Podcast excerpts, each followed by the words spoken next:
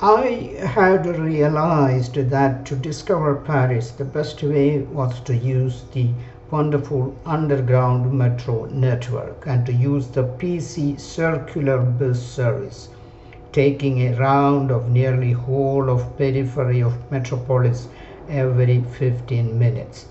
The availability of travel as you please discount ticket valid for unlimited travel in metro network as well as in PC circular buses were real blessing for any travel freak or tourist intending to go on sightseeing mission as well.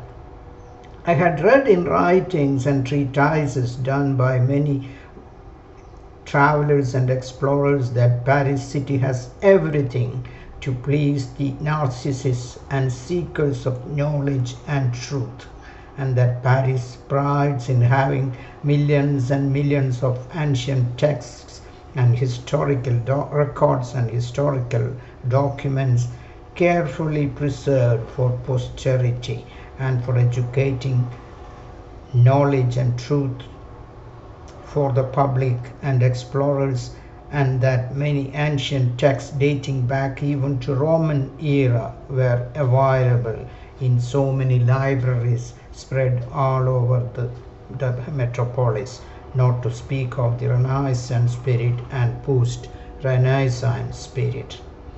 It was generally believed that the whole life period of a person may not be enough to complete a detailed visit of all the wonderful treasure houses and items of tourist interest of Paris metropolis, though for special reasons I was I was willing to devote a maximum of two weeks only for the Paris Discovery mission. I was fortunate in having company of some Indian friends residing in the Cité Université campus for these explorations. Dr. Gopalakrishna Karnavar, a professor of zoology in Kerala University, on a short visit as visiting professor in Paris University, Madras based Vijay Kumar, a doctoral researcher at Paris University, Mr. Ram Tripathi, a student from Lucknow, Uttar Pradesh, and a friend named Shaji Kumar, a computer researcher based uh, of Kerala origin, were my partners in many of my discovery ventures of Paris delights. Eiffel Tower is surely the first landmark that comes to the mind of any tourist visiting Paris. And I decided that I will start the detailed discovery mission of Paris by visiting this iconic symbol of the metropolis. Though within hours of landing in French soil, I had a taste of this much hyped Eiffel Tower. Due to the short duration of the visit, then I had marked in my mind that I will take more time and more hours to explore this iconic place later. And for this mission, I had my friend from Kerala, Shaji Kumar, as company too. Since Shaji Kumar was a long time student resident in Paris like me, he had the travel as you please orange card with him for this that facilitated this mission. Further, both of us being Keralites, we truly enjoyed the Eiffel Tower expedition like schoolboys and enjoying a local temple festival in Kerala on, on an auspicious festival day of the year too.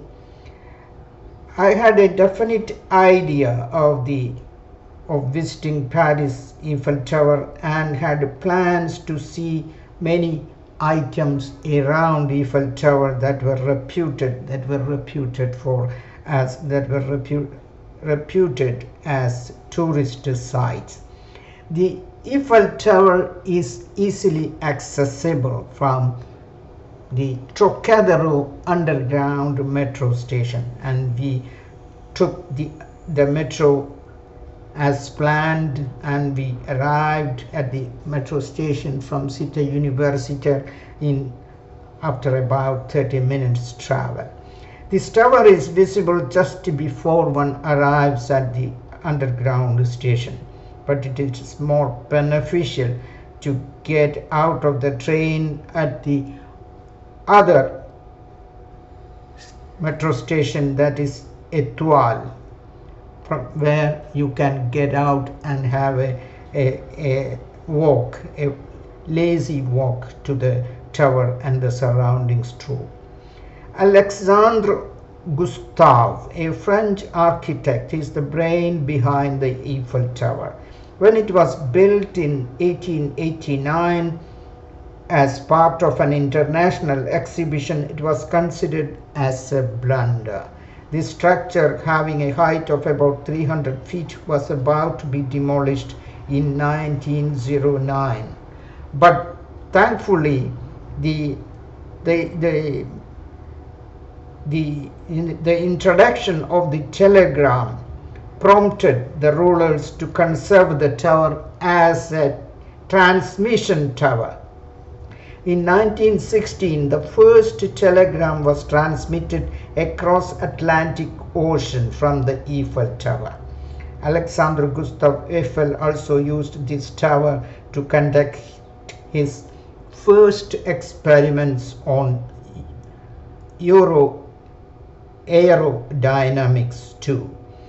The authorities have limited the admission of visitor only to the first and second floor of the Eiffel Tower and the, the ticket charge per person was about 10 francs which I, we thought were reasonable.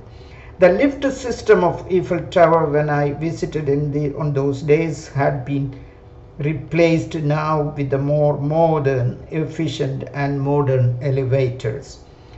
These two floors of the Eiffel Tower were house were were shown to have to house two restaurants, each of them quite aristocratic. They were about, they were charging about hundred francs for a gentle lunch, though in a restaurant outside we realized that such a lunch was available for less than 25 francs. Now recently the first floor of the engineering marvel uh, have post office and fashion shops etc to attract the tourists and to mint money too. You can witness the Paris city as a whole standing on the first and second floor.